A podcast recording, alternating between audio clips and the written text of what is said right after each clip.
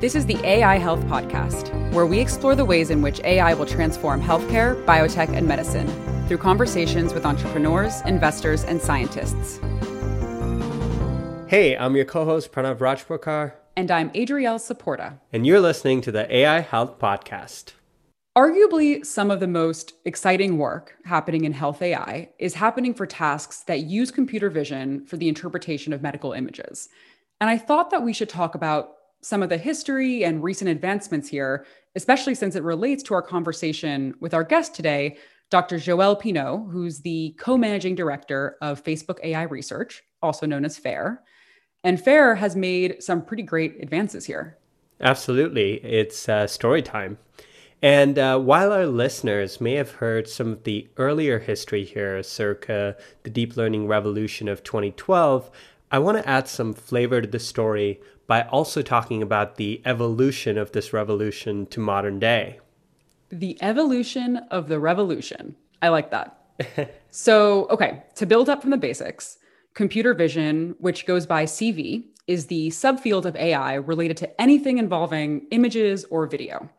Most of the early focus of the community has been on image classification, where you have an image and you're trying to identify whether it contains a cat or a dog or a penguin or whatever you want. Now, you might ask, what does a CV model look like under the hood? That's exactly what I was going to ask. Okay, so CV models, since about 2012 to relatively recently, have been convolutional neural networks, also called ConvNets or CNNs. Now, transformer models have been on the rise, and we will definitely need to cover transformers in a future episode. Absolutely. But back to ConvNets. ConvNets became famous in 2012 when Geoff Hinton, Ilya Sutskever, and Alex Krizhevsky, a group from the University of Toronto, developed a CNN called AlexNet and won a computer vision competition informally called the ImageNet Challenge. And AlexNet just totally blew the rest of the competition out of the water. I should mention that Yann LeCun, who's the VP and chief AI scientist at Facebook, pioneered ConvNets in the 1980s. And I just want to try to paint a picture of what a CNN is. So, to imagine what a CNN is learning, you have to imagine a hierarchy of features that you can learn from an image. So, for example, to learn that an image contains a car, you might imagine a lower level concept like the edges of the car that are useful to identify it, or more abstract features of a car like the wheel or the door, or even more abstract features like the way the door and the wheels are laid out relative to each other. And that's what a ConvNet tries to do, but without explicit instruction of what a wheel is and what a door is. The key here is that for a ConvNet to learn to recognize a car, it only needs to be shown what a car looks like and what a car doesn't look like. I really liked the picture that you just painted. Well, thanks. I try. Okay, well, then, if I should continue to paint, our ConvNet imagination, we should also imagine the ConvNet as being very, very hungry for data. I see it. Okay, so current ConvNets need to be trained on massive data sets. So, data sets that have over a million labeled images, like ImageNet or Open Images or Places. These data sets typically have been painstakingly gathered over many years. Now, for medical images, say in radiology, in theory, to create a data set like that, you need to enlist a bunch of radiologists to sit down for hours and hours and label those scans. And radiologists are like pretty busy. But as long as this example has come up, I'd be remiss not to mention that you, Pranav, and some colleagues at Stanford actually did release one of the largest data sets of labeled chest x ray scans called CheXpert, which is pretty awesome. Yeah, that was certainly fun. And there are many scenarios in which it's difficult to collect enough labeled images to train a model well. And the question is, in these cases, can we still train these data hungry ConvNets? Turns out we can.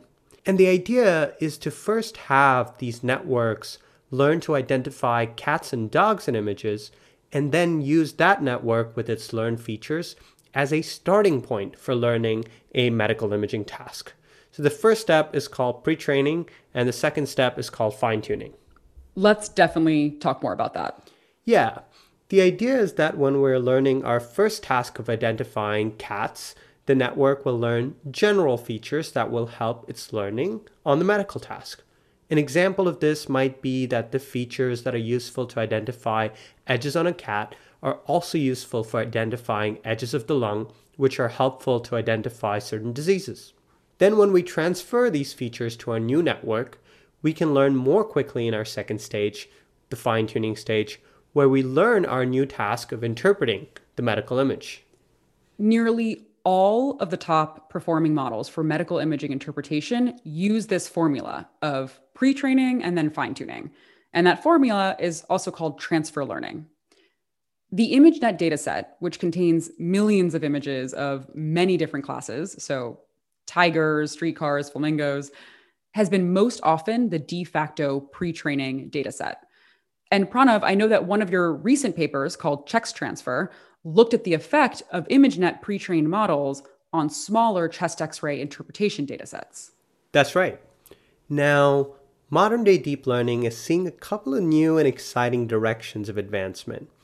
First, the pre training datasets are getting orders of magnitude larger.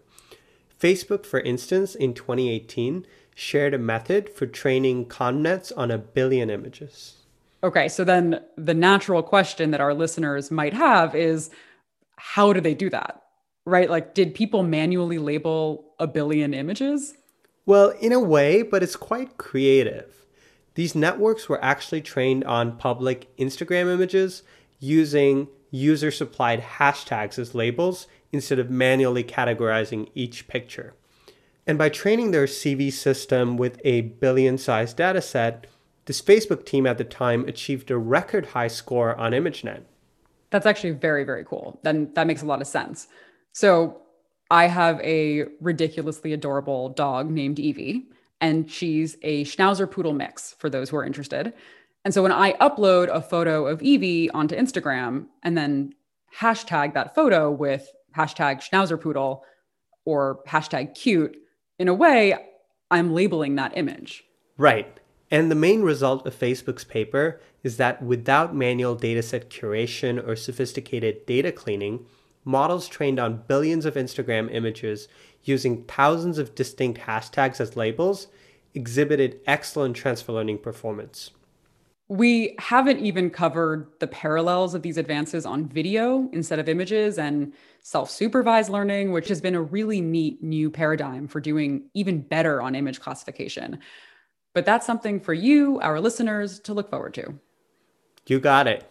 So today we're going to be talking to Dr. Joelle Pineau, the co managing director of Facebook AI Research. Dr. Pineau is also a faculty member at Mila and an associate professor at McGill University, where she co directs the Reasoning and Learning Lab. Excited to have with us today Dr. Joelle Pineau. Welcome. Thank you. Happy to be here. So I'd love to start by asking you about how you got into AI and healthcare. Hmm. I first got into AI. You know, I, I studied during uh, my grad study robotics, machine learning, in particular algorithms of how machines make decision. And at some point through my PhD, this was at CMU, early 2000s, my advisor comes into the lab one day with this quite ambitious plan to build a healthcare nursing assistant. Um, and so the idea was we're going to take everything we know about how to do indoor robotics, navigation, mapping, localization, and we're going to take it into a nursing room setting and we're going to develop the whole component about human robot interaction. So we can also embed into this dialogue system, speech recognition, preference models, and all of this. So it's really through the course of my PhD I did some more fundamental theoretical work on planning algorithms for robots. And then I applied this in the context of this nursing assistant robot.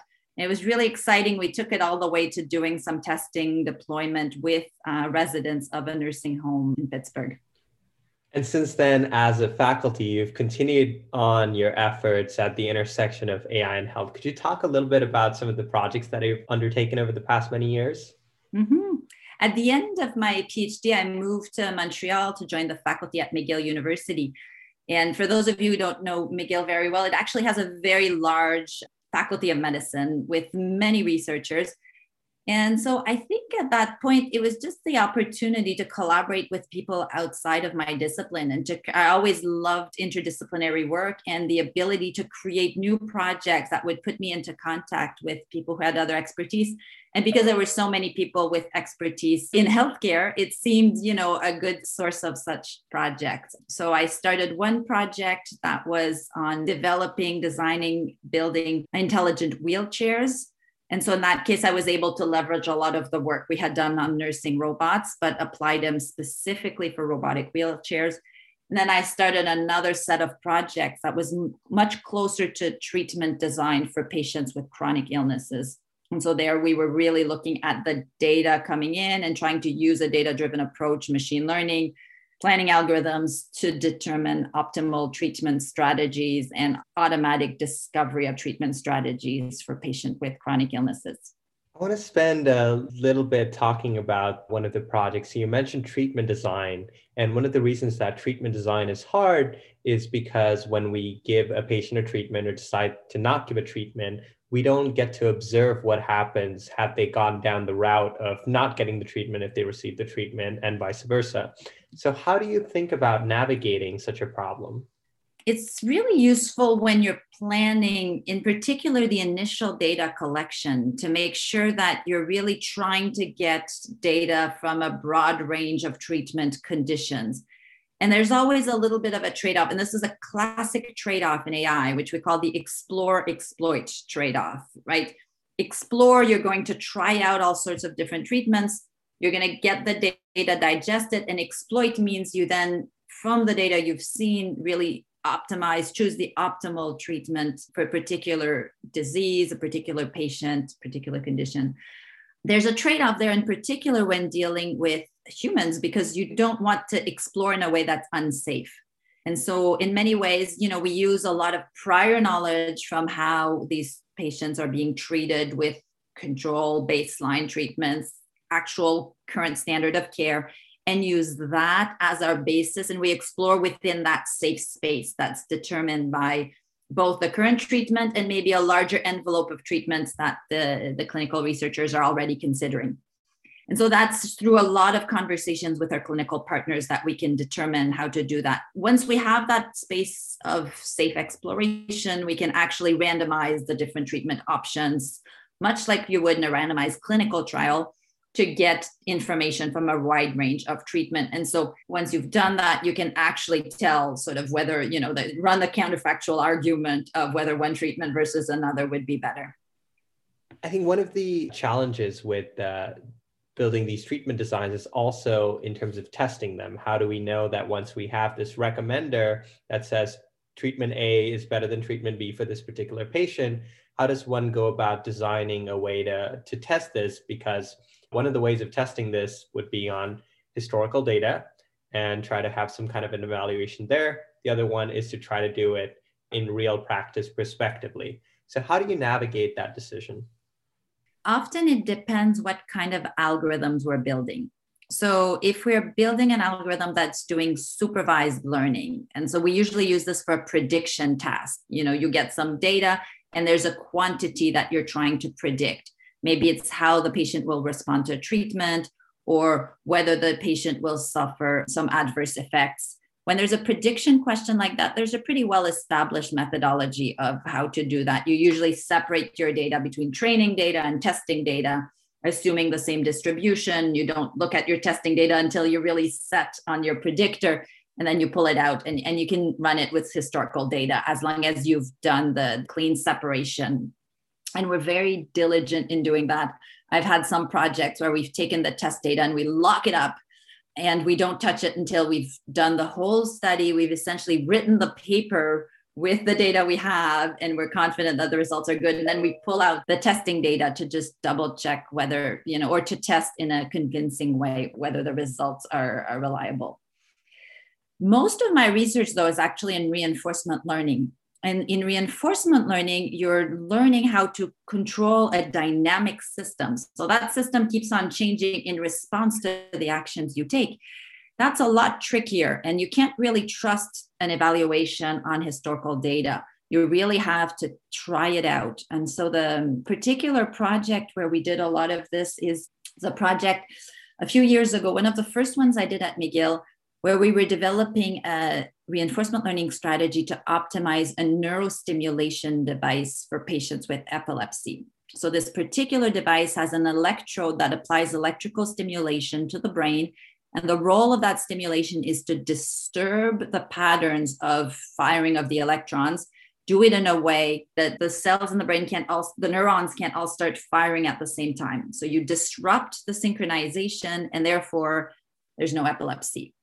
And so, in that case, we were really trying to figure out how do we probe the system? What's the right timing on these little pulses that we are sending in such that we can maximize our ability to, you know, reduce seizures and reduce stimulation at the same time? So that's the kind of setting where you can't do your evaluation on historical data because on historical data, there was a particular pattern of stimulation that was applied. Now we've used this data to learn a better pattern of stimulation, but then we need to evaluate that better pattern of stimulation. So that usually requires running something that looks like a confirmation trial, right? So you run a study where you just run your new strategy on data, collect new data with this new strategy, and you actually compare between, you know, control strategy and this optimized strategy. But it can take a long time. In this particular study with epilepsy, it took us about six months to gather the original training data set. It took us about six months to train our algorithm and then it took us two years to run the validation study. And at that point, there was no more machine learning to do. All we did was wait and kind of keep our fingers crossed that the algorithm was going to do the job. So it's, it's sort of the scale at which some of these projects happen, you know, compared to other work in AI and machine learning is really very different. You mentioned this a little bit earlier when you talked about trying to figure out ways to explore more safely. And I'm wondering if maybe you can share some lessons that you've learned about how to deploy ML when the stakes are so much higher in healthcare than they might be in other types of verticals. You know, I should be candid with you. I haven't done a lot of projects that we take all the way to the deployment. You know, we've certainly done a lot of testing and validation with patient population, with the real setting, but we haven't taken all the way till there's like a device and algorithm that's running in normal healthcare operation. That's an incredibly challenging thing. And often we sort of pass on the project at a particular stage of maturity. You know the phase that i love is the sort of the zero to one phase you know the showing that the impossible is actually possible. But still even from that early phase you have to be really thoughtful about how to do this the best I know how to do this is to partner really closely with people who have deep expertise on the medical side, usually looking for people who are experts in their domain who will really understand the context in which the technology would be deployed. So I like to have those people at the table from day one I like to see the real data very, very early on. We usually have, you know, a couple planning sessions and early on, even though it may not be the final data set, but start send me some data so I can really touch it and feel it and get a sense for what are the characteristics. And then we, we use a lot of their domain knowledge to understand how to encode the information, what's the prediction question we want to ask or the control question, a lot of our algorithms are trained by minimizing a loss function. There's usually like a quantity that you're trying to optimize, maximize, or minimize, depending on the setting. Choosing that quantity requires knowing, you know, what we want to achieve. So that requires a lot of in-depth domain knowledge also. One thing you mentioned was that the training of the model took six months and then you were validating it for two years. I think one of the things that is underestimated about this intersection is how much more there is to uh, building these models than it is just to be training these models. So could you maybe talk a little bit about what is it beyond the coding of you know uh, the loss function and waiting for the model to train that goes into actually developing these and validating these over time? It changes a lot from project to project. That one was a little bit of an extreme, perhaps in terms of the time span, but still, you know, I think you just want to get the testing conditions right. And so, really make sure that they reflect the type of conditions under which you want to claim that your algorithm has reasonable performance. And so, that sometimes takes some trial and error to get that right. In this case, we were doing this work on animal models of epilepsy getting those animal models right requires a particular kind of expertise and we need to get a particular kind of rat. And there's a certain season where the brain develops in a certain way so you have to wait for that natural evolution. And and there's a lot of things that we can accelerate in the world but you know animal and human biology we haven't found a way to accelerate which in some sense is good you know. But but from an experimental process point of view you know our computers are getting faster. We're following moore's law. That doesn't happen when you're working with an animal model. Some things you can parallelize but there's other things you can't parallelize. And so you just have to plan that into your experimental method for someone coming from computer science where you know we run our experiments on clusters most of the time just get more machines. It's a lot harder to slow down to that pace but it's been a really interesting opportunity to really learn how to work in that space. And you know at the end of those 2 years you get to find out whether it works or it doesn't work. It puts a very high bar on your methodology and that's probably one of the reasons in recent years I've become a little bit of an advocate for reproducibility in machine learning. It really comes from that experience of having to just get it right because otherwise the cost is large. So, you spent many years in academia before becoming the co managing director of Facebook AI research. And I'm wondering if maybe you could just start by explaining to us why you decided to move into industry and what types of problems that you were hoping to work on that would be different than the types of problems that you were working on in academia. I think as, as researchers, we have a natural curiosity, and, and that curiosity doesn't always stay within the strict boundaries of our academic discipline.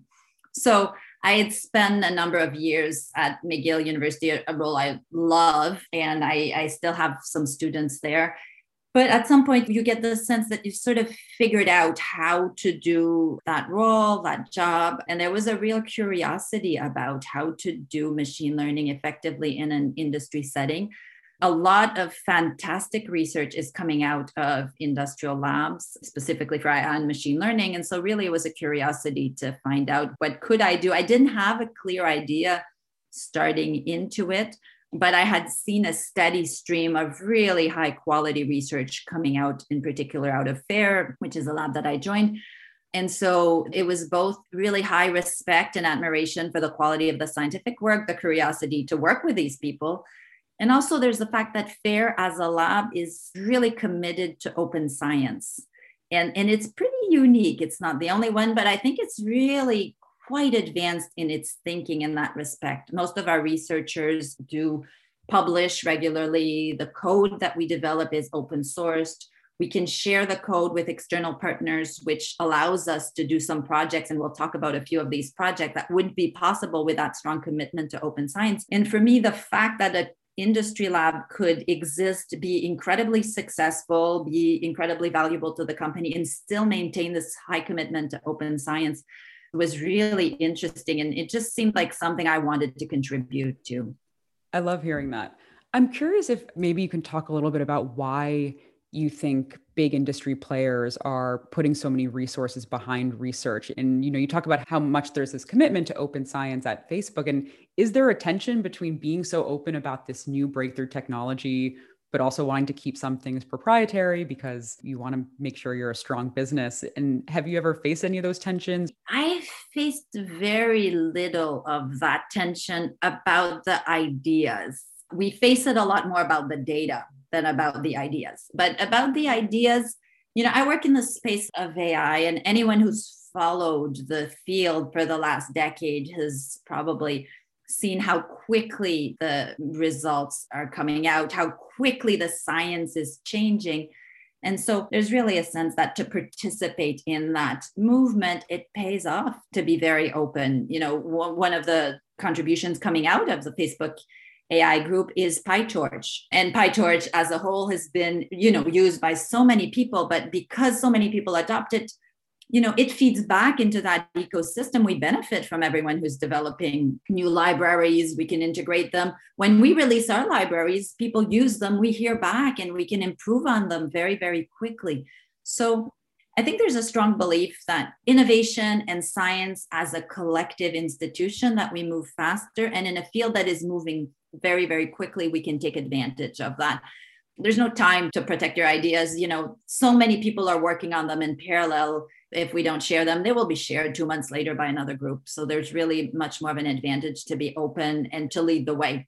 For the most part, we find for some of the work that we do, there's clear applications inside the company for Facebook. And we have other organizations that work on the applied research side. You know, FAIR is really dedicated to exploratory research, the open science model, but there's other groups who are more dedicated to doing it in a very directed company focused way and we collaborate with them on a very fluid basis but sort of different levels of responsibility. I will though add a note that the place where we try to be a lot more careful is in terms of what data we use for doing the development. That's also a bit useful to have sometimes different teams. A lot of the work we do to be open source we do on open benchmarks so that people can see the results so that people can replicate our work some of the work that's done internally with Facebook user data, of course, has a much different standard in terms of privacy. And so we have to set up the projects very differently. And so we have other teams that work on those projects and those models. And it's really easy to pass back and forth the algorithms and the ideas. And then we have pretty tight walls for the data. And that works reasonably well in this case. One of the advantages of being at the forefront of innovation in science is also being able to attract talent. Uh, when there are so many great papers coming out of Facebook AI research, there's a lot of students who look at them and think, okay, this would be a place I would go and want to work. And we're, we're seeing, especially in AI and health, there's a lot of efforts being made by large public tech companies and a lot of talent pool joining. So I'm curious, is it encouraging to you that we have such great talent working on these problems? Or is it concerning that we're leaving now our health in the hands of public corporations where we will have this talent? And maybe just as an example of that, in large corporations, there might be a bias towards working on problems which require large compute to solve. And so we're making progress in a certain direction, while maybe it can be argued that in more resource constrained environments, there's more of a emphasis on being creative with the amount of compute available. So I was curious to get your thoughts on that. I think there's like a few threads to follow out of that, right? One thread is really this question of what research is better done in what environment. And we know that the pressures of the context will drive sometimes the research questions, the methodology, depending what equipment you have access to, it really changes the question we can ask. This isn't specific just to AI. We've seen it on many other fields. You know, in physics, for example, once they started building this very large particle accelerator type of infrastructure, they could suddenly ask other questions. So I think it's natural to see a little bit different research happening in academia, in industry. I don't view that as being a problem as long as there's like a healthy stream of research coming across. In this case, the demand for people with AI expertise is so large that it is absolutely in all of the companies' interest to make sure that the universities are well funded, well staffed, that there's strong professors who continue to do that work. So, you know, whenever Facebook has gone in and opened a lab in a new city, it's really in a sort of a sustainable mindset of, you know, bringing in maybe a few people to see the lab, but then leaving a lot of professors on the academic side to keep on training the next generation of researchers. Specifically on the question of healthcare research, of how to organize that, I, I think different companies have approached it with in different ways. You know there's many companies for whom this is a primary or sort of top level product. That's not the case at facebook. And all the projects that we've done at fair are actually not connected to product um, strategies in any way.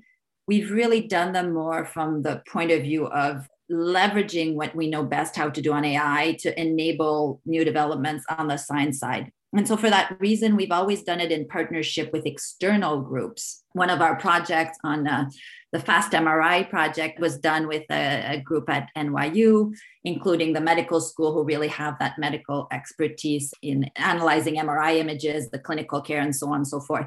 And so, in that case, there was kind of an opportunity to combine our experience in computer vision, in building 2D, 3D models of data to do reconstruction of these MRI images and apply it to this particular problem with our collaborators. So Facebook as a company isn't going to start commercializing MRI ma- machines. You know, if anything, that commercialization is going to go through third parties. But yet, there's a recognition that, that for us as a fundamental research lab, by solving concrete problems, we're really challenging ourselves to develop new ideas. And that can be really interesting to do. So let's talk more about the FAST MRI project that you mentioned. Could you tell us a little bit more about what the goal of that project is and how it came to be? Mm-hmm. I'm assuming most of your listeners are familiar with the concept of getting an MRI image. This technology's been around now for a little while. It is used a lot to be able to diagnose certain conditions. And for anyone who's gone to have an MRI image done, you probably know how stressful of an experience it can be. It takes a long time. You're sort of stuck in this machine. You can't move for, for a long period of time. For some people, it's difficult to do. People who are claustrophobic, young children. In some cases, the machine is very noisy. You can't move at all, and so on. So it's not a super pleasant experience. Of all of the imaging technologies we have, this one in particular is not super pleasant. And so the hypothesis was that we could actually, instead of taking sampling a complete MRI image, we could actually take only pieces of the information and sort of reconstruct, so fill in the rest of the information using AI technology. And if we could acquire maybe just like a quarter of the information, then you could take a quarter of the time. So instead of being in the machine for 40 minutes, you're there for just 10 minutes. If you move a little bit, you can control for that movement through the reconstruction. So, really using AI techniques to develop those models.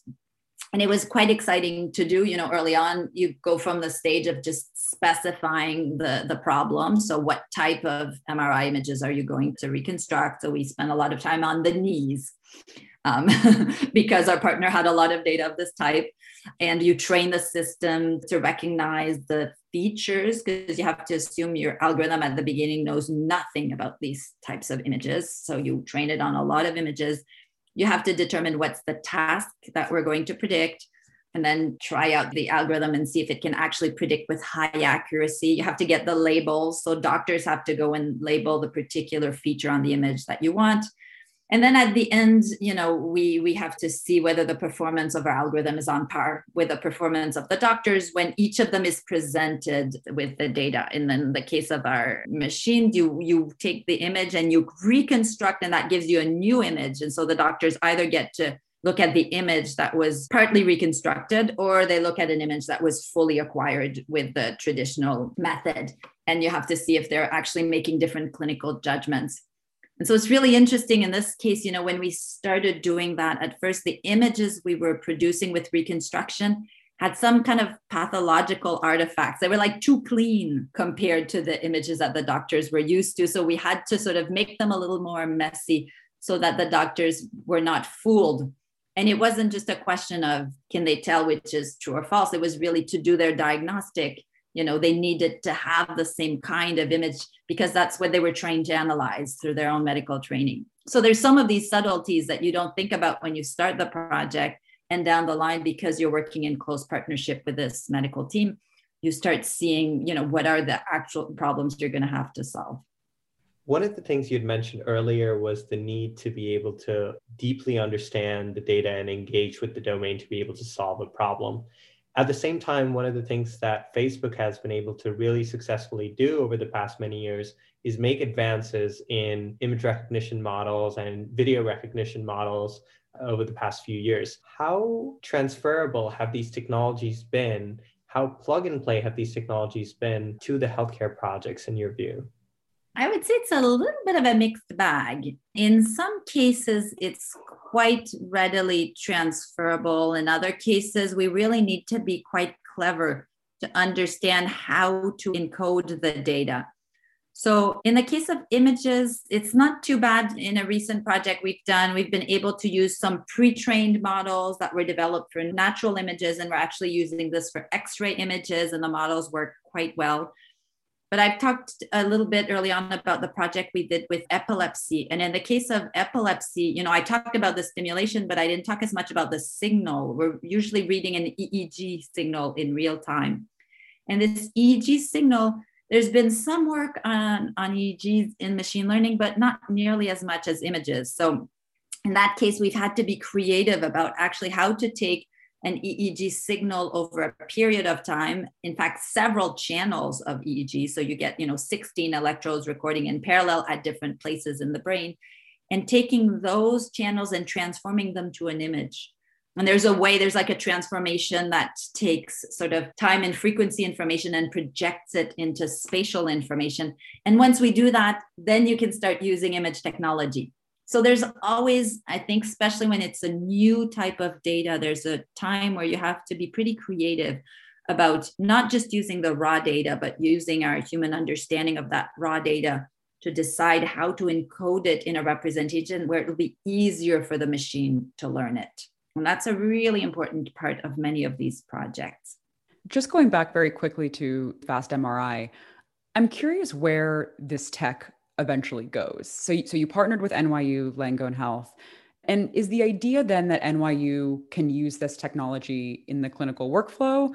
Or is the hope that any hospital would be able to sort of pick this up and use it? And is it in the format that non technical users would be able to take advantage of this technology or is the idea that you're just contributing to the field and then somebody else will you know move it forward in some way that's actually usable in the clinical setting yeah there's always a little bit of a question right like at what point do we let our, our babies go and and are we the best person or the best company or the best group of researchers to accompany them through the whole lifetime in this case, we, we, open sourced a lot of what we did. So we open source some data, we open source some code. So really, there's a sense that anyone could go and use this and make what they want of it.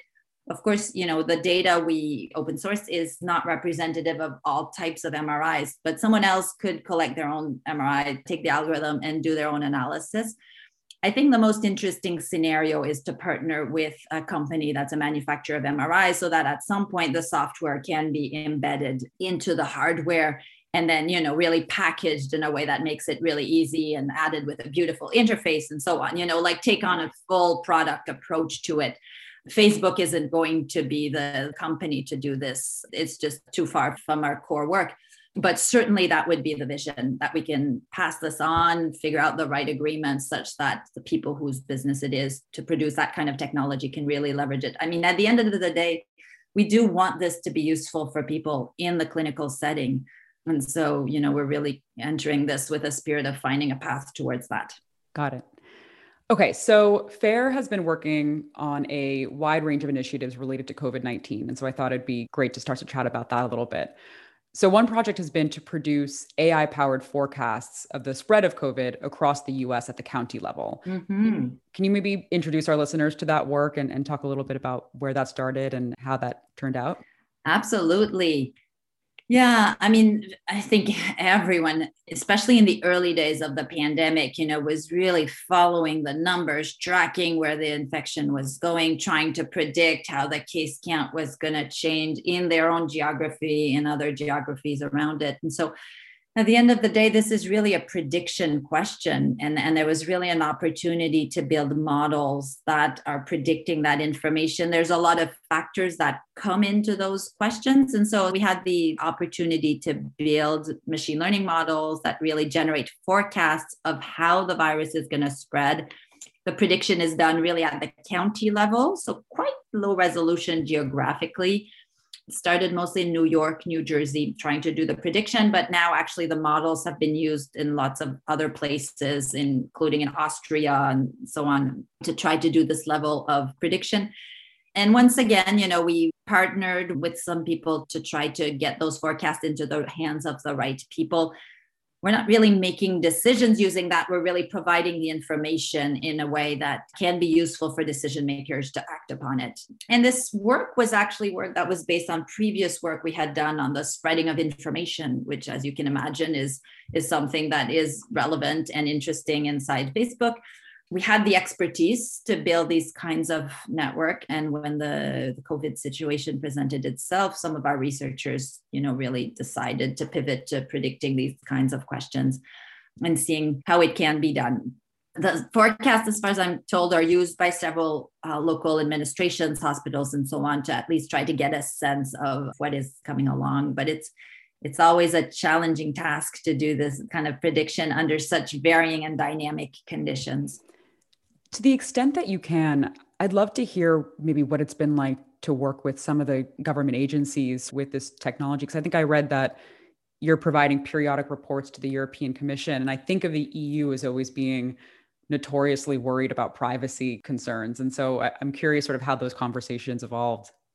A few things to know about how we went about this, right? One of them is all of the information that we are using to make these predictions is information which itself is open information. We're not using the information from our Facebook users or from any of the Facebook platform to make these predictions. It's really open source information which you know they can track themselves, they can look up, they have access to without privacy concerns. It's also prediction at the level of aggregation of a region. We're not predicting at individual levels. So the privacy concerns are really mediated by the type of data we use and the type of prediction that we make. So in this case, the question is perhaps more one of like reliability and really trying to understand like the accuracy of that information. One thing that's always a bit challenging when we take an algorithm outside of a research group and we really try to share it with people on the front line is to communicate the uncertainty. You know what is the uncertainty in our prediction? What's the notion of error and how to interpret that and how to use that uncertainty within any decision that people will make? And so trying to, to be really mindful of that when we communicate it with some of these external groups is really important Another project that FAIR launched is using natural language processing to match people in need to nearby individuals and organizations offering COVID 19 related support. So, for example, if someone posts on Facebook or, or Instagram an offer to deliver groceries or to make face coverings, then they'll see suggestions to connect with other people who recently posted about needing groceries or masks. And so I was wondering if you could maybe talk a little bit about that, because this project is kind of cool because it, it builds on past research that Facebook had released as well. Mm-hmm. Indeed, in that case, you know, it's really that one goes really much closer to sort of the bread and butter of what Facebook is, which is, you know, connecting people, connecting people to other people or services that can enhance their life in a meaningful way. So, COVID shows up all of a sudden, you know, all of us have completely different needs. If you just look at, you know, the types of things that you needed pre-COVID on a weekly basis versus the types of things you needed during the pandemic, it's really quite different. And you know, taking myself as an example, suddenly like I needed a table and chair and screen inside my house to set up an office, right? Never thought I would need that. And so there's a lot of people in all these conditions, some of them in much, much more difficult conditions than I am, people who needed safety gear, uh, masks, and so on and connecting all these people together was the real challenge. And so, yeah, we used NLP models in many cases to try to direct the right information to the right people. And so, really connecting posts with certain information, recognizing the information in those posts, what was being offered, who would be interested to do that, and doing it within this community help hub platform. And another thing, you know, another challenge with these situations is also connecting people across language barriers. And so we've done a lot of work on machine translation, both theoretical work. Much of this is open source. Many of our models are available for people who want to use them. We've used already these uh, machine translation model inside the platform. Sometimes, you know, you want to see a post in another language, you can see, show me the translation in this case, to connect people for the COVID situation to resources, material they needed. You can also use translation so that you can connect them across different community with different language uses. there was a whole new language that evolved around COVID, right? There's terms, there's vocabulary that we didn't know a year ago and that are now are completely common in our vocabulary. We humans had to learn this, but our machines had to learn this too, and very, very quickly and across many languages. So it's fascinating to see our research teams go 2020, March, April, May, you know, the terminology, the dictionary of these algorithms was growing. And, you know, we went from doing it in a few languages, just a handful of languages, to 20 languages, to 30 to 50 different languages who now had all of that vocabulary for COVID. And once you have it in one language, we can actually connect it in different languages. We've done a lot of work on unsupervised machine translation, so you don't always need the alignment word to word between language pairs, but if you know enough information of how these two languages are connected, you can project that to all the other words and concepts in that language. Um, so that helped us a lot because getting what we call annotated data, right, where you have the translation of lots of sentences between all these language pairs takes a lot of time. We didn't really have that time, especially in the early months of COVID. So all of the work we had done on unsupervised machine translation is the kind of technology you never imagine you're going to need it for this. But then COVID hits and, and we have a lot of really creative, resourceful people. So they just jumped on it. And it was really, really inspiring to see. I feel like it's a perfect example of a company being able to take so the two models that I think you guys used were XLM and RoBERTa and being able to take mm-hmm. these two advances that you as a company had made previously and then apply it to something in the research setting that actually was perfect for it. Exactly. Yeah. And some of that goes back to you know how our research is organized right? We have researchers which has very free research agenda. They can jump on the opportunity. They can be very guided by their curiosity. And so having that group of researchers that's driven by exploration and curiosity gives us the ability to react very quickly when there's new problems to solve which is really a rich setting in which to be doing research. So, one of the other projects that Facebook has done in collaboration with NYU is to analyze chest x rays and other clinical information of people with COVID and then build a model that can roughly estimate the risks for different people. So could you talk a little bit about this project and the pilot that you developed and deployed uh, very quickly to be able to do this? This other project was really, I would say, closer to the patient population. So, people who unfortunately had COVID, and New York in the early days of the pandemic had a, a lot of these patients, unfortunately. We already had a close partnership with NYU Hospital through the FAST MRI project it's not exactly the same condition needs versus you know covid but still the strength of that partnership with those teams actually allows us to build new projects very quickly. In this case our, our colleagues at nyu langone hospital contacted us and they were really interested in using models of machine learning to try to predict which patients would get worse through the course of the disease you know which patient would need to be intubated which patient would need to be moved to icu and so having these models would allow them to better plan their hospital resources. And they had some hypothesis of how to do that, some of that from um, x ray images, chest x rays, some of this from bedside data, the labs, the tests, and the clinical variables that get collected every day in the hospital. Um, so we we looked at this data with them very quickly. We set up a pilot to collect the data, to get a batch of data into the hands of our researchers, always in collaboration with them. We already had data sharing agreements in place that really define the conditions under which the data could be shared. It's usually always anonymized or de-identified. We always work closely with our researchers to understand the nature of that data, define the prediction question, and so on. Um, so yeah, we were able to set up the models, and particularly we we spent quite a bit of time over the summer building models to automatically from the chest X-ray predict which patient would worsen significantly. And we do that from one images or from several images. We also try to predict how much oxygen the patients are going to need. One of the challenges in this case was that we knew very little about the disease back in the spring we knew very little about how the disease evolved. And even looking at the X ray image, there was certainly some clues in terms of you know, this sort of inflammation of the lungs that is manifesting itself. But we didn't have a deep understanding of what are the markers to look at in these images. And even, I mean, even though the pandemic has unfortunately affected large numbers of people, it's still relatively small amount of data from a machine learning point of view. So one of the things we did early on is, you know, work actually with some of the data that has been open sourced at Stanford, the CheXpert data set actually has a large collection of chest x-rays from patients with other respiratory conditions. And in that case, we also set up an agreement to use that data to pre-train our model.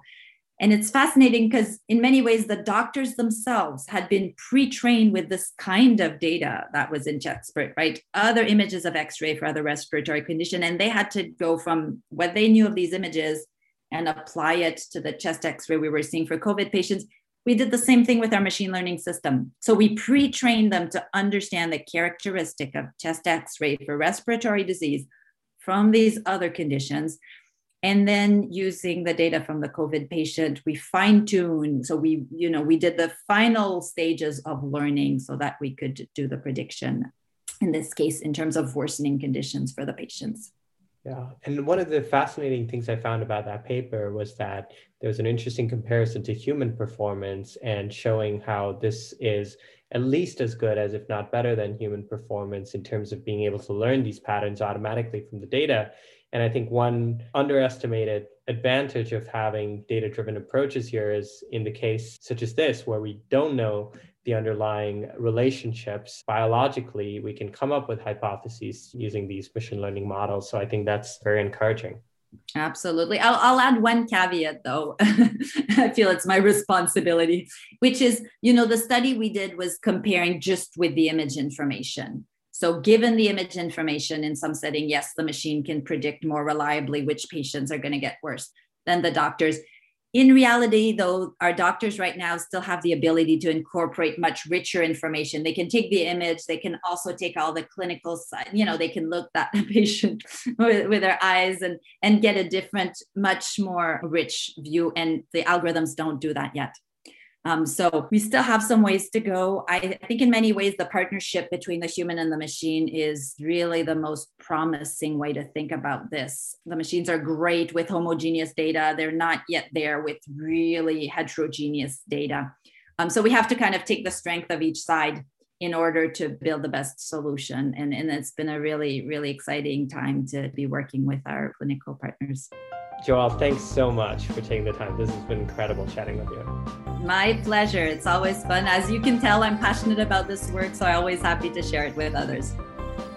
And that's all, folks. A big thank you to Dr. Joelle Pineau for talking to us today, and thank you for listening. We're your hosts, Pranav and Adriel, and until next time, stay safe and stay healthy. The AI Health Podcast is produced and edited by Oishi Banerjee. Music by Ethan A. Chi. If you like what you just heard, let a friend know. Subscribe to the show and give us a five star review on Apple Podcasts. Follow us on Spotify or connect with us on Twitter at AI Health Podcast.